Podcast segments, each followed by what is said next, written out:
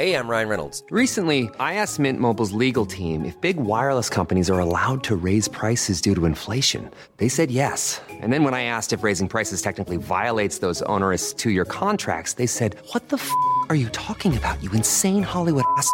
F- So to recap, we're cutting the price of Mint Unlimited from $30 a month to just $15 a month. Give it a try at mintmobile.com slash switch. $45 upfront for three months plus taxes and fees. Promo rate for new customers for limited time. Unlimited more than 40 gigabytes per month. Slows. Full terms at mintmobile.com. Botox Cosmetic, out of botulinum toxin A, FDA approved for over 20 years. So, talk to your specialist to see if Botox Cosmetic is right for you. For full prescribing information, including boxed warning, visit BotoxCosmetic.com or call 877-351-0300. Remember to ask for Botox Cosmetic by name. To see for yourself and learn more, visit BotoxCosmetic.com. That's BotoxCosmetic.com. Min tacos har jag köttfärs har jag väl. Mm. Och eh, lite guacamole, salsasås. Vilken styrka. Ganska starkt.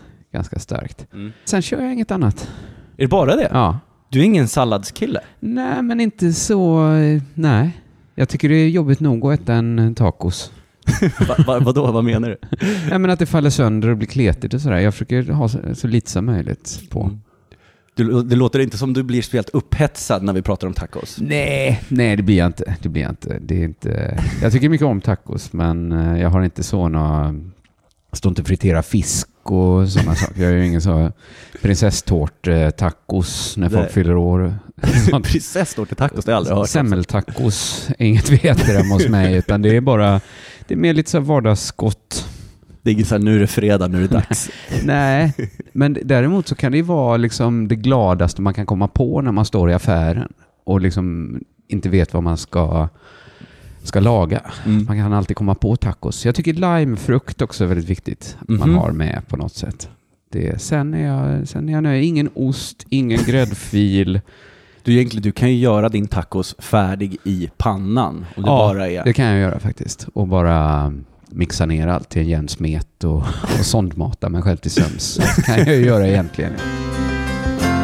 It's a pretty good crowd for a Saturday, and the manager gives me a smile. Cause he knows that it's me they've been coming to see, to forget about life for a while. Välkomna till podcasten Mina värsta gig som görs av mig, Niklas Runsten. Och idag så sitter jag och ska prata hemska och vidriga, kanske perversa gig Ja. med ingen mindre än Kristoffer K. Svensson. Ja, precis. Hej. Eh, hej. Det är jag som ska berätta om något hemskt. Ja, det, det är ju så. Hur känner du för det? Ja, nej men det känns inte jobbigt och så. Jag har ber, bearbetat det. Jag tycker ju fortfarande att det är väldigt hemskt och jag gjorde ett dåligt gig för bara några veckor sedan och det, Mhm. det sitter ju i. Det hade jag nog inte eh, velat vill du inte prata om. Nej, det vill jag inte prata om ens. Men nej, men det är hemskt att göra dåliga gig. Ja, för vi, jag tänkte vi kan ju börja lite innan eh, där. För jag tänkte, för du har ju ändå hållit på med stand-up. Hur länge då? I elva år. Så det är ungefär 2006. Ja, exakt. Vad, vad hände 2006 som fick dig för att tro nu ska jag göra det här? Det var arbetslöshet, lite så här post eh, blues. Mhm. Jag var ganska arg på mig själv för att jag liksom inte hade blivit någonting och att det liksom inte, jag fick det inte funka på något sätt. Så min kompis hade sett att det skulle vara en eh, ABF-kurs. I stand-up då? I stand-up, ja. Och han hade anmält sig. Det var så två dagar med Lena Frisk och, och det gänget. Mm. I Malmö är det här? Ja, i Malmö är det nu, ja. Precis. Vi gjorde ett litet program på Malmö-TV. Mm. Och, innan dess hade vi försökt göra för student-TV. Massa, massa försök som liksom inte hade lett någon vart. Mm. Vi visste liksom inte vilken ände man började. Men då, då, då ville han gå det och jag ville liksom inte. Jag tänkte liksom att nej men nu har vi försökt allting.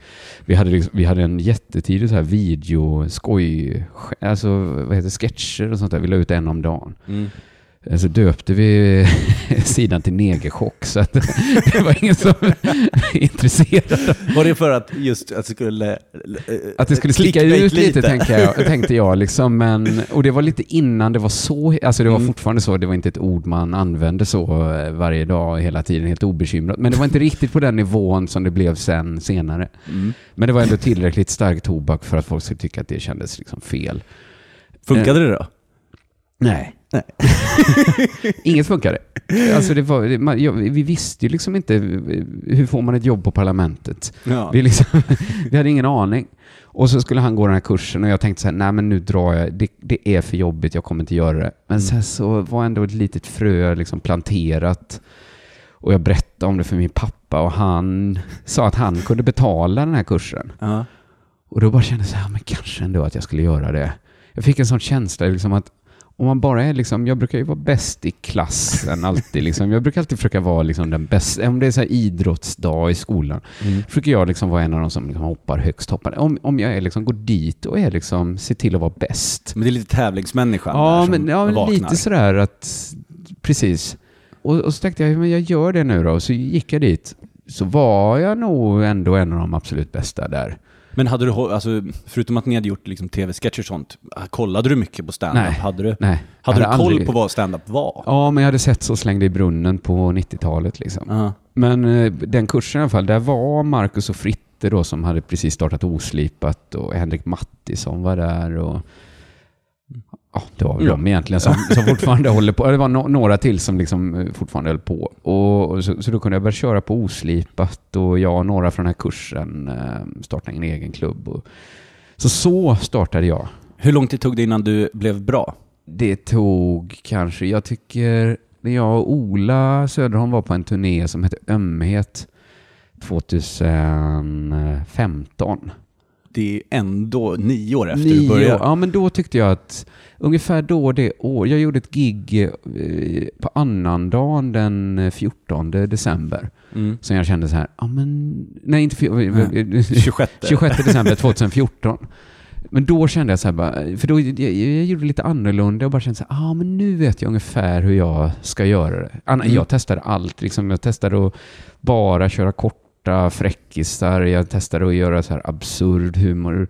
Liksom väldigt mycket eh, trial and error. Men, men för grejen då, om det är nio år du tycker, innan du själv kände att du var bra, men du hade ju ändå hållit på rätt mycket. Du hade ju hållit på mycket och det tog ungefär ett år, ett och ett halvt, sen blev jag anställd av radion och då kom liksom stand-up-karriären lite i andra hand rätt många år, får jag Mm. nog säga. Men, men det var ändå så att jag hela tiden höll på och testade mig fram. Men där nio år, då tyckte jag det, så här, det började bli bra. Och sen tycker jag min, den första föreställningen som, första, ja men kanske när jag satte upp Persona non gröta, då, den tycker jag fortfarande, den är liksom bra tycker jag. Mm. Så att ja, jag, jag satte det liksom som mål att det får väl ta en tio år eller något sånt. Ja. Kanske blev lite självuppfyllande profetia också liksom.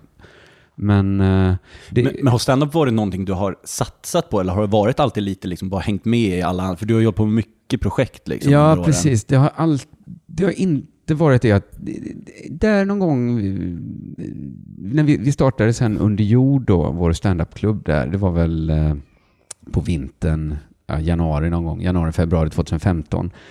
Då kände jag så här, men nu är det fan det här vi satsar på. Nu, nu ska vi liksom vara bäst på detta. Mm. Alltså innan var satsningen så mycket, när jag började 2006, då var det liksom, ska man leva på stand-up, då är det ju att bli eh, väldigt duktig på att ta alla sorts publiker.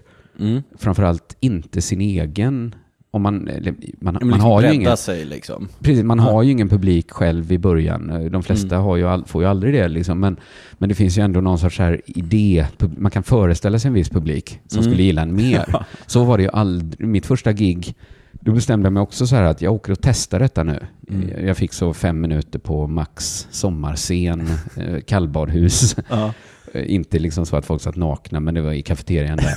och då tänkte jag så här, ingen jag känner det här, perfekt, jag går upp och testar detta, jag dricker två starköl innan, gör detta, funkar det inte, åker jag härifrån och liksom pratar aldrig mer med de här människorna. Jag, svar, jag hör Lena Frisk av sig på mail, svarar jag inte. Det är som att det inte har hänt. Och tanken var ju då att man skulle bli duktig och uppträda för liksom totala främlingar som inte visste vem man var, så man skulle kunna komma så här till Trygg Hansa och, och Mm. liksom skämta för dem och sådär. Men, och jag testade det i början, mina första, bland mina första fan, 20 gig var säkert 10 av dem företagsgig. Jaha. Så alltså betal-gig? Eller? Jag fick hänga på äldre Ja. komiker, eller komiker som Mm. hållit på länge. Men hur gick det då i början? I Kände du? början gick det ganska bra faktiskt, men sen får jag nog säga att det gick sämre och sämre. Och sen fick jag sådana gig liksom när jag jobbade på radion att de skrev att vi önskade att få Jesper Rönndahl, men han sa nej. Kan, han behövde för mycket pengar. Kan du komma? Här, absolut. Men var det för att du kände att du testade massa olika... Jag tror liksom ju Grejer. mer, ja precis. Och jag menar, jag hade inte så mycket material. Om de sa vi behöver 20 minuter, då fick jag ju ta liksom mina 18 minuter och skriva två nya. Det fanns ju liksom inget att plocka bort. Eh, men sen där, när jag bestämde mig för det så här, men nu ska jag satsa på stand-up. Det var ju ändå liksom, fan efter åtta år nästan har hållit på. Mm. Jag tänkte alltid att det var lite bisyssla, Mm. alltid, och att jag levde på att skriva manus för tv och sådär. Då, då tänkte jag ju också så här att, men nu uppträder jag ju bara för min egen publik. Mm. Nu är det där, nu vill jag ha, det var, det var så jävla tjafs i början om att det finns ingen dålig publik, det finns liksom inga dåliga förutsättningar, det finns liksom inget, jag vill bara ha perfekta förutsättningar nu. Jag, Ja. jag uppträder inte om det inte är Du känner så nu eller? nu är jag så. Ja. Nu är jag liksom Börje Ahlstedt på Dramaten liksom. Om någon sitter och hostar i publiken går jag ut. det, och då minimerar man ju andelen dåliga gig också. Ja. Klart. Ja, men, eh, men det är liksom någonting du har insett nu, liksom på senare år. Men är det väl någonting att man har byggt upp en egen publik och Ja. är lite bekväm med den, eller? Är bekväm med... Eller ja, bara vill precis. att det ska bli bra? Men ja, så roligt tycker inte jag det är med stand-up heller, Mm. så att jag är beredd att liksom åka till någon källarefilm med liksom fyllon som inte vet att det ska vara stand-up. och då, då är det bättre att jag inte uppträder. Ja. De flesta, ja, men det, jag får för dålig, jag får dåligt självförtroende om det går dåligt för mig. Mm. Då vill jag liksom aldrig mer uppträda igen. det, jag har tagit pauser på liksom ett år om det gått för dåligt. Mm. Så att jag tror liksom, för mig handlar det om liksom att uppträda, och dessutom nu har jag barn, jag, jag har inte tid att Mm. uppträda så mycket. Så det handlar, för mig handlar det om att uppträda när det är kul och liksom gigga då och då. Nu är jag ju nere på någon sorts hobbynivå igen Mm. liksom. Fast jag vet ju, för du har ju sagt att du kör, nu ska du liksom ungefär en gång varje år sätta upp en föreställning. Ja, precis. Men hur, för hur mycket kör du på klubbar för att få upp, eller skriver du, har du kommit så långt nu så att du skriver ett material, bara det här kommer att funka, och så ch- chansar du lite på det, eller hur te- mycket Alltså, testar du? Skrev jag ett riktigt, riktigt roligt material. Jag skrev ett som jag visste så här, ja men det här kommer en, det här behöver jag inte testa. Mm. Det kan jag veta. Men sen, jag menar, fan man luras ju fortfarande ibland att tro att vissa saker är roliga liksom. Mm. Det, det, det är helt otroligt att man... Sen jag kan titta på det manuset efteråt och se så här, nej men det är klart det inte var roligt. men så att innan jag har premiär, jag ska ha premiär i början av eh, februari nu Mm. för min nästa föreställning. Då, då kommer jag ju testat allting någon gång. Ja. Hoppas jag jag hinner, för nu, jag har nästan halva kvar att skriva. Jag har bara ett gig inplanerat. Men jag, jag försöker kanske gigga, säg, eh, sex, sju gånger per säsong ändå. Det är ändå, Fem, det, jag kanske. tycker det låter så himla lite. Ja, det är väldigt lite. Men då måste jag ju sätta i alla fall fem minuter nytt varje gång. Ja. Då, har man ju också ett helt år på sig. Så kör man en tio gig. så, Men hur mycket är det att när du skriver då en, en ny rutin och vi säger att ja, men du liksom så här, vi ska testa den en gång, går du runt här hemma och, och, och testar Ja, den lite då? Eller känner du bara, men det här kommer att funka? Ja, men det, det gör jag. Det jag, jag har blivit bättre på det, att gå och liksom eh, köra materialet, riffa då fram det liksom. Mm. Och sen skriva ner det. Och sen, eh, sen har jag ju, när, när jag har allt material, så har jag gjort med de två förra föreställningarna, då ska man liksom sätta ihop det till en föreställning. Och då har man ju ändå liksom block som måste hänga ihop. Mm. Och då, de brukar jag också gå för, så här, riffa fram. Liksom, ofta kan man ju få till en rutin bara för att man, man tänker liksom så. Jag vet inte om det är Claes Eriksson i Galenskaparna som säger liksom att humor handlar om att man, ska, man börjar någonstans. Man säger så här, jag har drottningar av Saba och så ska jag liksom till i röven. Så är liksom, man kan ju bestämma så att jag ska härifrån och hit. Ja. Och så måste den... Då blir det ju en rutin däremellan. Men man liksom. kan ju liksom utnyttja det till att skriva en rutin. Liksom. Hur hänger de här två sakerna? Som inte blir krystad. Nej, men ofta är det ändå det bästa att jobba med begränsningar. Mm. Liksom. Men om folk som inte har sett dig köra stand-up, hur skulle du beskriva dig själv på scenen? Numera, Nu jobbar jag ju med en mer eftertänksam föreställning. jag har gått igenom många liksom, faser och ömsat skinn och sånt där och haft väldigt så setup, jättesnuskig punch, setup, jättesnuskig punch. Men nu är det, jag ska säga, den är inte så jävla in your face nödvändigt. Det är ganska långa setups. Mm. Jag körde på eh, Pandora, så var Ola Söderholm i samma halva som jag. Mm. Det var, det är, ju- vi är lite besläktade. Men det, Vi är väl lite liksom. samma skrot och korn, Ja, vi, men vi har gillat varandra sedan första gången vi såg varandra stand-up liksom, Mm. och känt någon sorts släktskap tror jag, om jag kan tala för han också. Men, men, men han, han har ju extrem långa setups Ja. egentligen. Och det, jag har lite landat där också. Mm. Jag kanske jobbar med högre nivå. Han är ju liksom mer folkbildande och sånt där. Jag, jag jobbar för långa partier av psyk nu. mer. Att försätta liksom publiken i ett liksom state mer. Mm. Och sen kamma hem eh, med lite, lite sköna skämt också. Förhoppningsvis.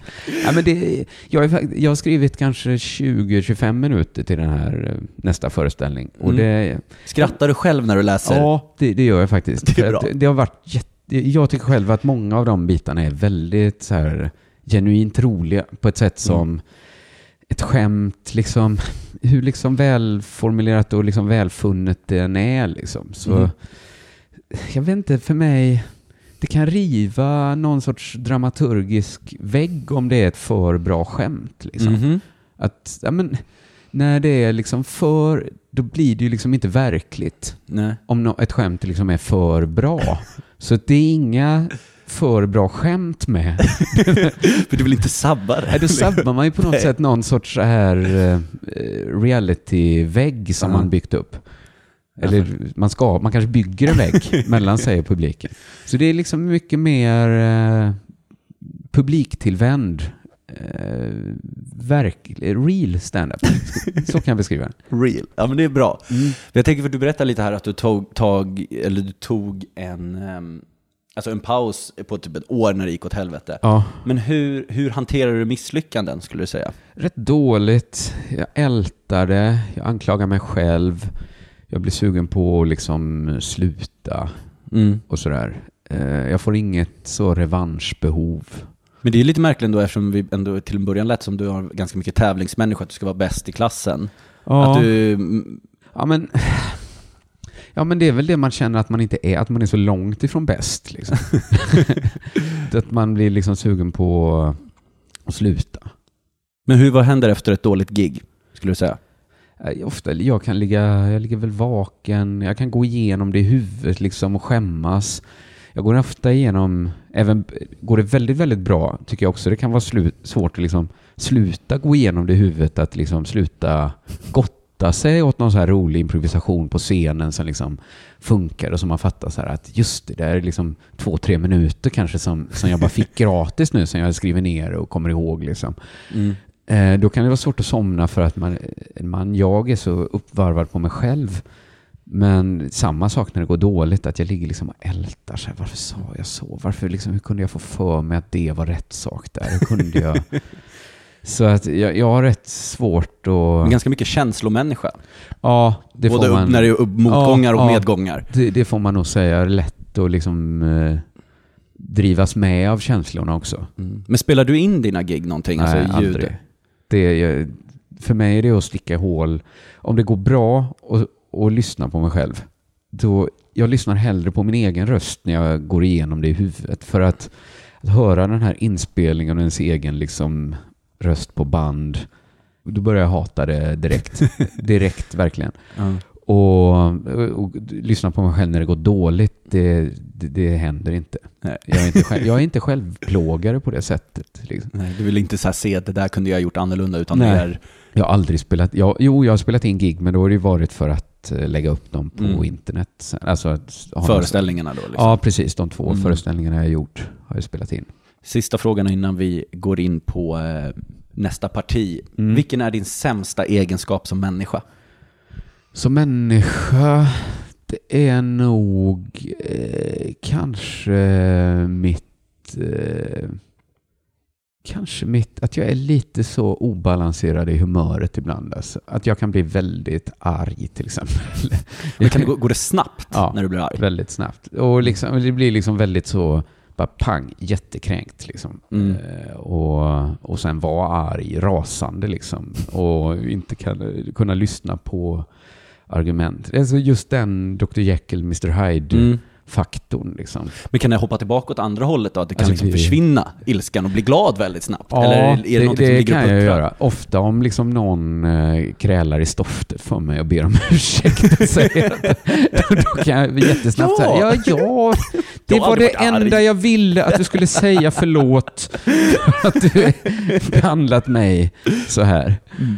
Ja, det är nog, det är ingen bra egenskap att ha. Den, dels är den inte vacker att ha och dels är den ju, drabbar den ju själv ganska mycket. Ja. Och med de orden så går vi in på det den här podden handlar om. Ja. It's a pretty good crowd for a Saturday.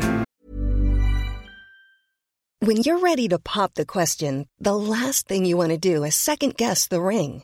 At Bluenile.com, you can design a one of a kind ring with the ease and convenience of shopping online. Choose your diamond and setting. When you find the one, you'll get it delivered right to your door. Go to Bluenile.com and use promo code LISTEN to get $50 off your purchase of $500 or more. That's code LISTEN at Bluenile.com for $50 off your purchase. Bluenile.com code LISTEN. Hey, I'm Ryan Reynolds. Recently, I asked Mint Mobile's legal team if big wireless companies are allowed to raise prices due to inflation. They said yes. And then when I asked if raising prices technically violates those onerous two year contracts, they said, What the f are you talking about, you insane Hollywood ass? F- So to recap, we're cutting the price of Mint Unlimited from $30 a month to just $15 a month. Give it a try at mintmobile.com slash switch. $45 upfront for three months plus taxes and fees. Promo rate for new customers for limited time. Unlimited more than 40 gigabytes per month. Slows. Full terms at mintmobile.com. Botox Cosmetic, out of botulinum toxin A, FDA approved for over 20 years. So, talk to your specialist to see if Botox Cosmetic is right for you. For full prescribing information, including boxed warning, visit BotoxCosmetic.com or call 877-351-0300. Remember to ask for Botox Cosmetic by name. To see for yourself and learn more, visit BotoxCosmetic.com. That's BotoxCosmetic.com. And the manager gives me a smile. Cause he knows that it's me they've been coming to see. To forget about life for a while. Då, Kristoffer Svensson, Ja. ska du få berätta för mig om märkliga, vidriga eller bara värsta gig du har varit med om i din karriär. Ja, jag, nu tar jag det här, jag har pratat med, dels så skrev jag om det i en antologi som Aron Flam Mm. redaktörade och, och gav ut som hette Jag bombade. Jag bombade hette den. Och sen har jag också skrivit om det här i en podd som jag har som heter bibliotek, i ett projekt som heter Harmony Studies har jag Mm. också Den har du ju skrivit- vävt in i de historierna. Precis, eh, men det, ja precis, men jag tänker Får vi höra den nakna Ja, nu sanningen får ni höra liksom sanningen som inte är liksom litterär då. För det är ju faktiskt båda de andra. Men det här är, jag, jag kan inte riktigt placera det här i tiden, men det fanns en klubb i Lund som hette eh, Klubb Aten. Nej, Mm. Stod upp, ja, vad fan, ja. vad- Klubb, stand-up-klubb. Prick Prick hette den fan. Okej. den var på Café Aten i, i AF-borgen. Och det var klubb som... Men hade du hållit på, känner, kan du minnas om du hållit på länge? Ja, men då hade jag kanske hållit på en fem eh, år eller något sånt där. Så då i princip, du kunde ju det här då. Du visste vad du höll på med när du gick upp på scen. Eh, ja, men precis. Och det var, det var en sån här klubb som var jättebra där alla alltid lyckades bra och sådär. Det var alltid roligt att komma till Klubb Aten. Och de... Eh, så var det något, ja, det, på den tiden hade jag också ganska... Det var, då var jag inne i någon sån här väldigt eh, rå humor. Mm.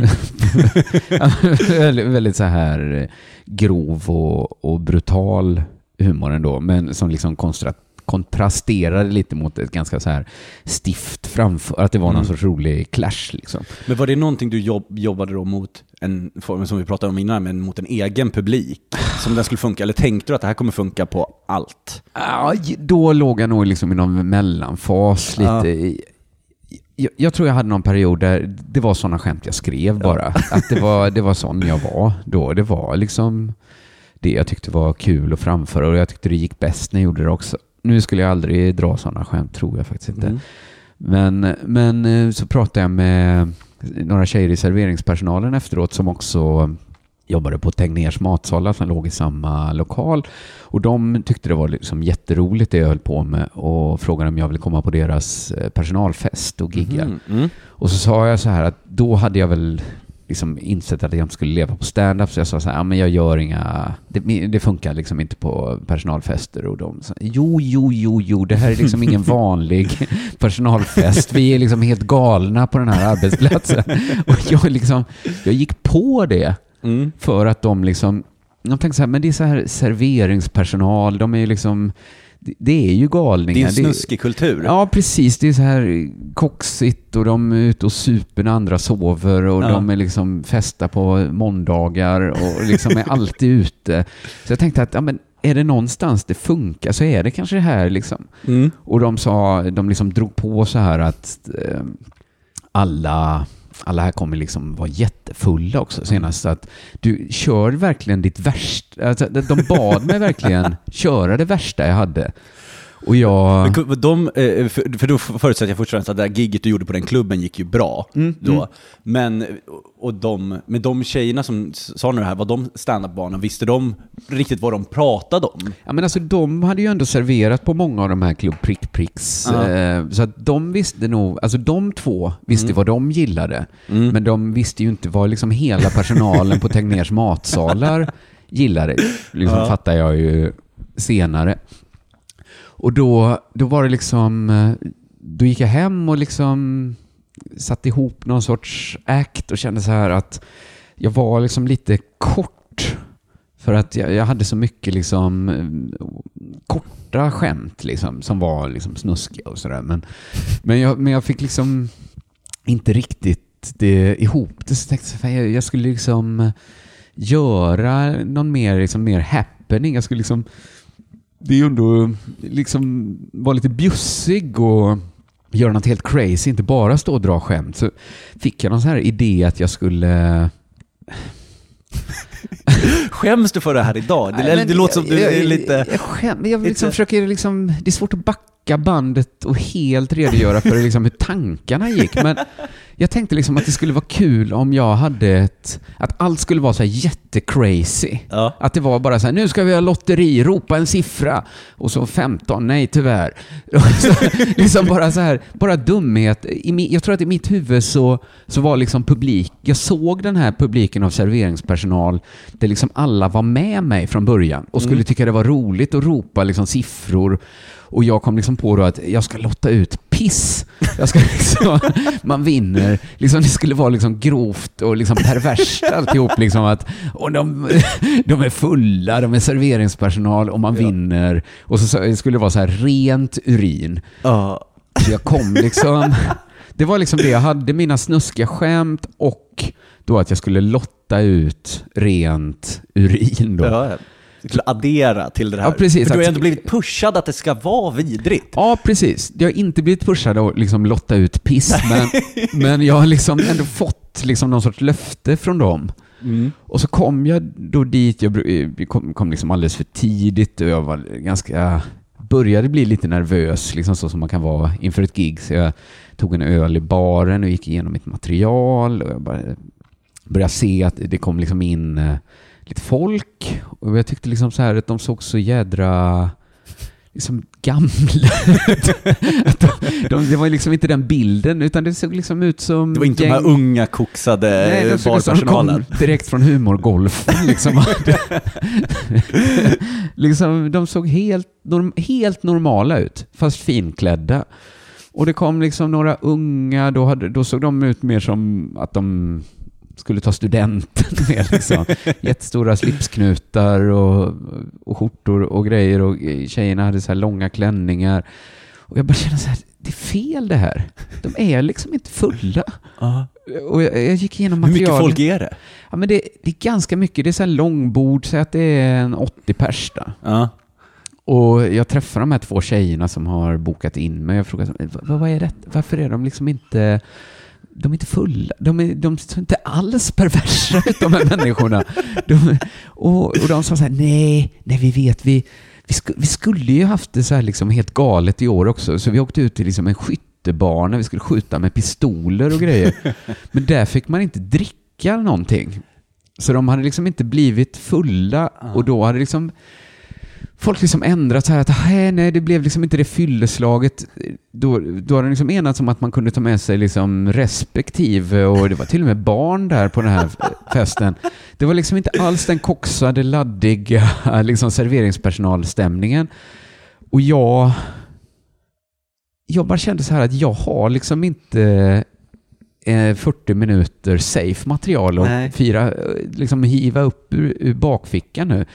Så jag liksom gick där, liksom dead man walking, rakt upp. Jag visste så här att det här kommer inte gå. Hur tidigt där innan du skulle upp på scen inser du Ja, det här? men fan, ja, från och med att jag pratade med dem, kan det då kanske vara 45 minuter kvar, sen jag satt där och Alltså, tänkte... de hur ska jag- 45 minuterna är inte Nej, kul. för jag tänkte så här, jag borde verkligen bara köra något safe material. Och så bara, det helt still, jag hade ingen datum med mig, inget gamla manus eller någonting. Jag bara, fan. Nej, så tänkte jag, nej, nu gör jag det här. Och det var, det var ju liksom så, och den typen av dead man walking, eh, då kan det inte bli bra.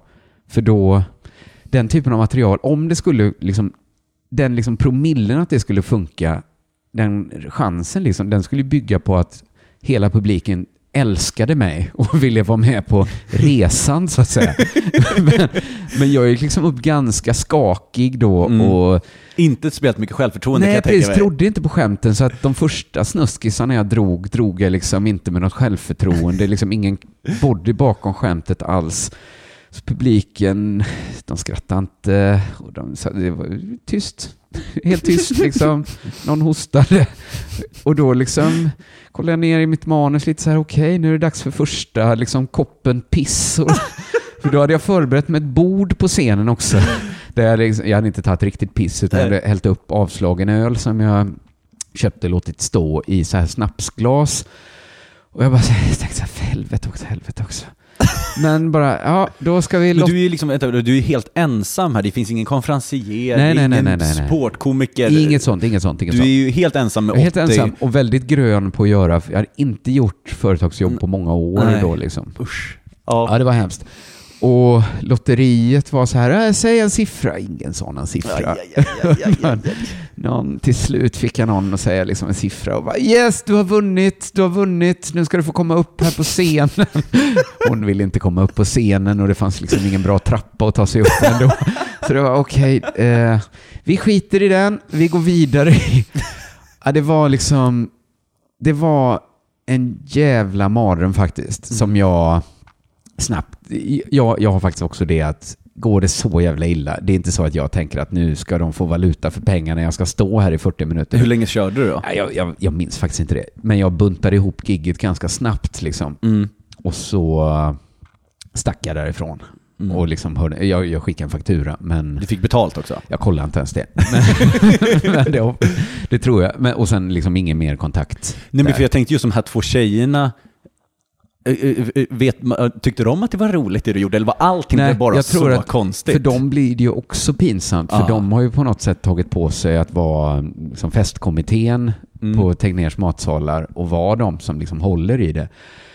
Men, men liksom, du frågar innan liksom hur man hanterar en sån grej. Ofta dåligt då, men, men då hanterar jag ju det på det bästa sättet man kan göra. Det bästa sätt som finns att hantera dåligheter på, det är ju att skriva, liksom att göra material av det. Så jag skrev ett, liksom, eh, ett jätteroligt material som Mm. blev eh, min säkra rutin sen, som hette, jag kallar det, då skrev vi liksom till påhitt också att jag hade Mm. en rutin. Det var liksom som en sån kinesisk ask, men en rysk docka med nya dockor i. Liksom Mm. att jag berättade om eh, gigget på Tegnérs matsalar, men i den berättelsen så drog jag också rutiner jag drog på scenen. Ah, liksom. ja, så det, en- blev ju liksom, du fick användning av... Ja, precis. De Mm. dåliga sådana snuskisar som jag Ja. slutat dra då kunde jag liksom återanvända med liksom att det var i berättelsen liksom. Och jag skrev en ganska lång rutin som jag låtsades att jag drog på scenen då som, Mm. som, hette, ja, som handlade om bögtåg. som var ganska roligt. Som liksom, det blev min säkra rutin sen i ett par år körde Ja, jag ja. den. Liksom alltid, det var en sån jag kunde hålla fram när jag inte visste vad jag skulle göra. Och så körde jag den tills jag kom eh, till ett ställe som hette Viva Comedy som också låg i Lund. Jävla Lund! Alltså jag har faktiskt slutat uppträda i Lund Mm. nu. Jag gör inte det. Jag tackar för nej. Det går alltid kass för mig i Lund. Går det inte kass så går det inte... En gång i Lund hade jag ett gig. Stå, det var utomhusbio. Jag skulle värma upp, bara köra så en kvart. Inför en utomhusbio? Inför, en, inför Roy Anderssons Ja, sånger från andra våningen. Så det var inte alls den liksom glada... Det var här liksom riktig regnponcho-publik som satt ute i regnet, skulle se en Roy Andersson-film och så kom liksom jag och körde lite stand-up innan. Men var du liksom känd på den här tiden så folk visste vem du var eller? Inte känd, jag var liksom känd kanske P- för en kanske i P3-kretsar, P3-publik, ja. men så ung, så De går inte på unga Roy Andersson-bio. Nej, och de gick inte på stand-up för Nej. heller. För alla stand-up-klubbar var ju gjorda för mer, det var ju mer så här husvagnscamping. Jag hade Mm. inga kompisar som gick på stand-up. Mina Mm. kompisar gick aldrig på stand-up. Det, det, det var ju alltid mycket äldre människor och så här. Det var ju Let's Dance-tittare hela bunten. Jaha. Liksom. Eh, så, att, så att den P3-publiken jag hade, den hade jag ingen glädje av Mm. liksom på stand-upen. Men hur, vad, vad, hur, vad hände, hur var det gigget då inför, på utomhusbion? Jätte, jätte, jätte, jätte, jättedåligt var det. Men där fanns ju saker att skylla på. Det fanns liksom inget, det regnade, det var utomhus, det var, jag var dålig också såklart. Men, men, men i Lund går men, men den här klubben Viva låg, eh, någon jävla pizzeria, eh, bit i utkanten av Lund. Det hade varit så här strömavbrott, det var, scenen var upplyst av ett stearinljus och det var, micken funkar inte då heller för det var strömavbrott. Så att det var, där var ju väldigt dåliga Ja. du förutsättningar ja, förutsättningar brutalt usla. kassa. Publiken var också ex, bara braksvänner. Ja. Som liksom, och gratis, liksom de, hälften visste inte att det var stand-up. Ja. Och så här, det var jättedåliga förutsättningar och det gick dåligt för den första komikern och det gick dåligt för nästa komiker. Det gick dåligt, det gick dåligt. Sen gick Ludde Samuelsson upp Ja, ja. och fullständigt rev. Jag träffade faktiskt Ludde nu i, i helgen, så Ja. tog jag upp just exakt det här med han den gången, hur mycket jag, hur illa jag tyckte om Ludde Samuelsson när han liksom för det kändes ganska skönt att stå där backstage. Det fanns ju ingen backstage. Nej, nej. stå i köket och titta liksom in sådär och se folk. För, för då känner man ju själv så här, nu är det faktiskt inte hela världen om jag bombar. Mm. För att på något sätt har vi visat att det gick inte idag. Det är för dåliga Men förutsättningar. du gick upp före Ludde i alla fall? Nej, jag gick upp efter Nej. Ludde. Så att det var redan, Ludde hade bevisat att det är väl inga konstigheter här, går det att köra stand-up hur bra som helst. Det är bara liksom, kom in med energi, gör rätt för Så att då, då var det ju ändå så här, en del av en blir ju, en liten del av, en hyfsat stor del blir ju också lite så här, ett ljus tändes ju ändå för mig att det kanske går det här liksom, om jag går upp med liksom rätt attityd, kan jag också göra som Ludde. och, och det kunde jag absolut inte, det gick fel direkt liksom. Och det gick dåligt, gick dåligt, gick dåligt. Jag kände jag, jag hade fått en lite längre spot då. Någon form av headline eh, Ja, spot, i, typ. i alla fall, jag skulle avsluta and, första akten i alla fall. Så att vi, vi var väl två som delade på Ja. det så kallade headlinerskapet. Och då, då känner man ju, då ska man ju ändå vara någon sorts trygg, eh, framförallt om Ludde varit uppe in. Han fick en jättekort spot. Och, och på rev. Ja, precis, han skulle ju liksom, han skulle, det skulle bara varit han egentligen. Ja. Han, var, han var verkligen jättebra den kvällen. Eh, som han ofta är.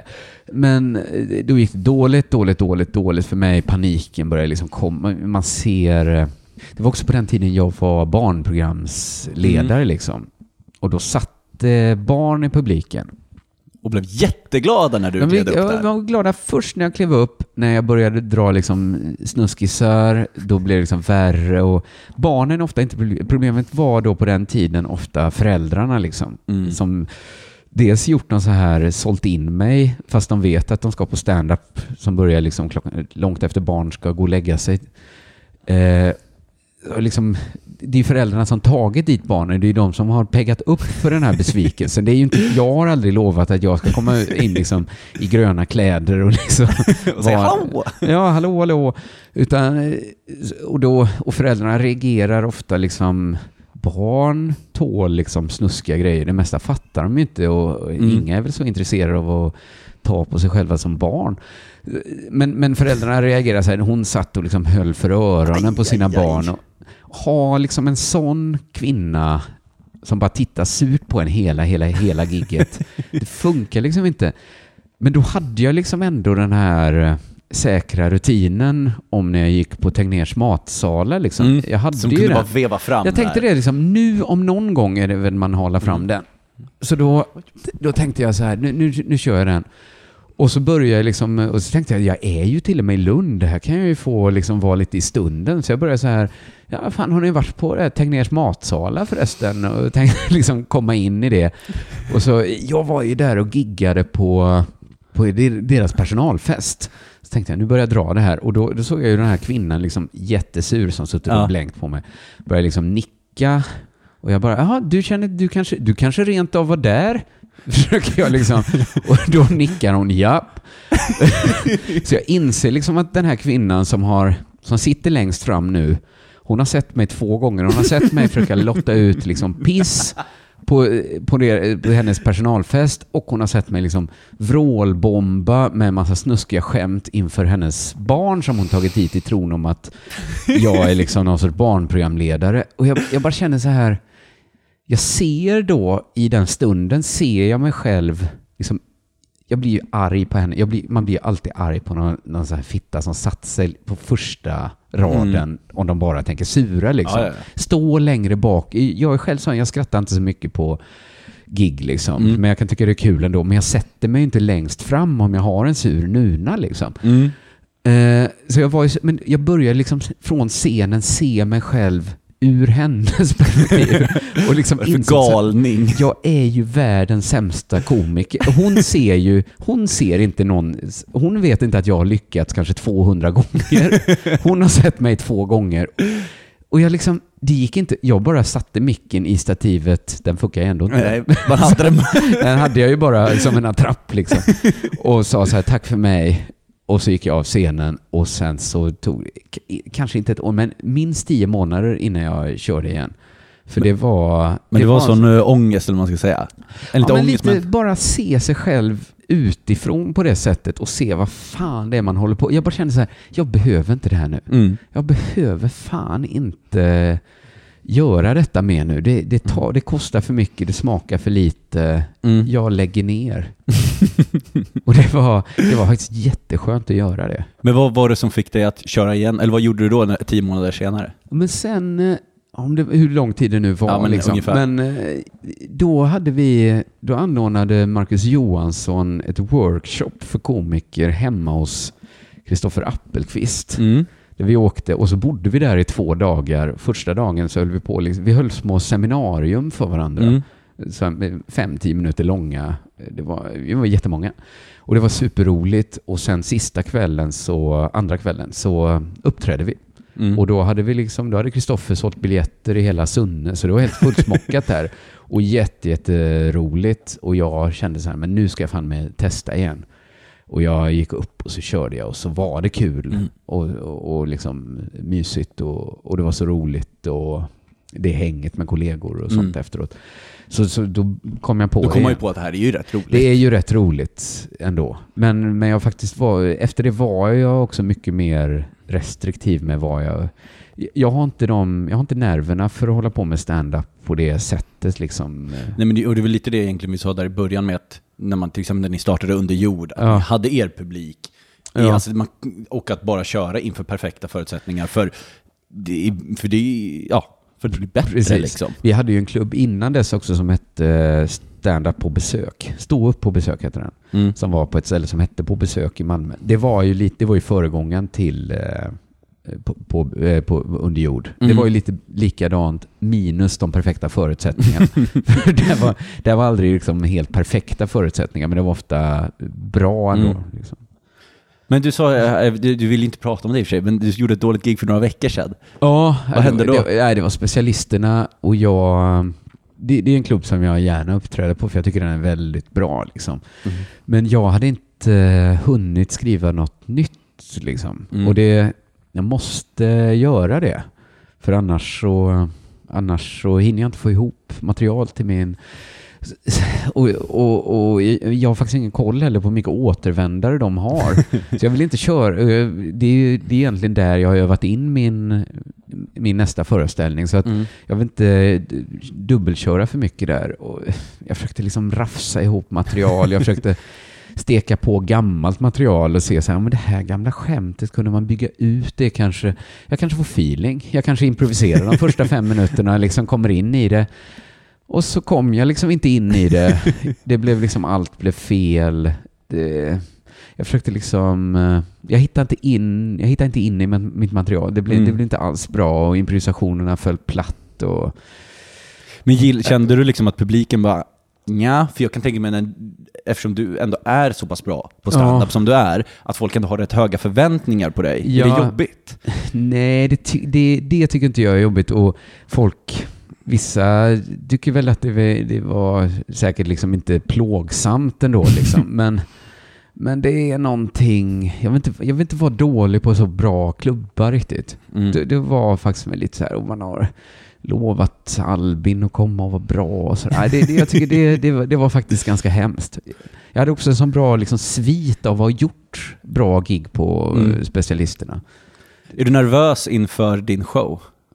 Jag är i vår? nervös nu för att inte få ihop material mest. Men eh, sen, eh, den här kommer nog vara den minst nervösa showen. Mm. Den här, jag har aldrig varit säker på materialet liksom. Men det är bra. Ja, du ska det- inte in på Big Ben och köra... Äh, ja, jag kanske måste det nu någon gång. Jag har, inte, eh, jag har inte varit på Big Ben sedan 2007. Oj, Så det, det kanske är på tiden egentligen. Det är tio år sedan. jag- och gå ner till gruvan så att säga. Ja, precis. Ner och slå på sandsäcken. Eh, jag tror att vi eh, tackar Ja. med det. Trevligt. Tusen tack för att jag fick prata med dig, Tack för att jag fick vara med. Ha det eh, bäst. Tack. Då var ännu ett avsnitt av Mina värsta gig avklarat, denna gång med Kristoffer K. Svensson. Missa inte hans föreställning Deep, som ja, har premiär i eh, februari. Biljetter går att köpa på underproduktion.se. Tack för att du lyssnar, jag heter Niklas Runsten och mig kan man följa på Instagram, där heter jag Niklas Runsten, eller Twitter eller LinkedIn höll jag på att säga, men det har jag inte, för det är skit.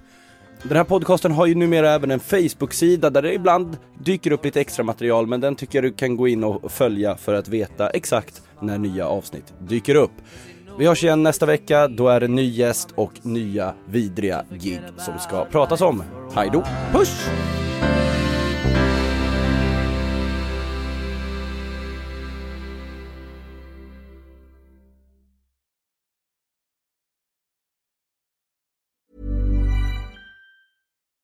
Botox Cosmetic, out of botulinum toxin A, FDA approved for over 20 years. So, talk to your specialist to see if Botox Cosmetic is right for you. For full prescribing information, including boxed warning, visit BotoxCosmetic.com or call 877-351-0300. Remember to ask for Botox Cosmetic by name. To see for yourself and learn more, visit BotoxCosmetic.com. That's BotoxCosmetic.com.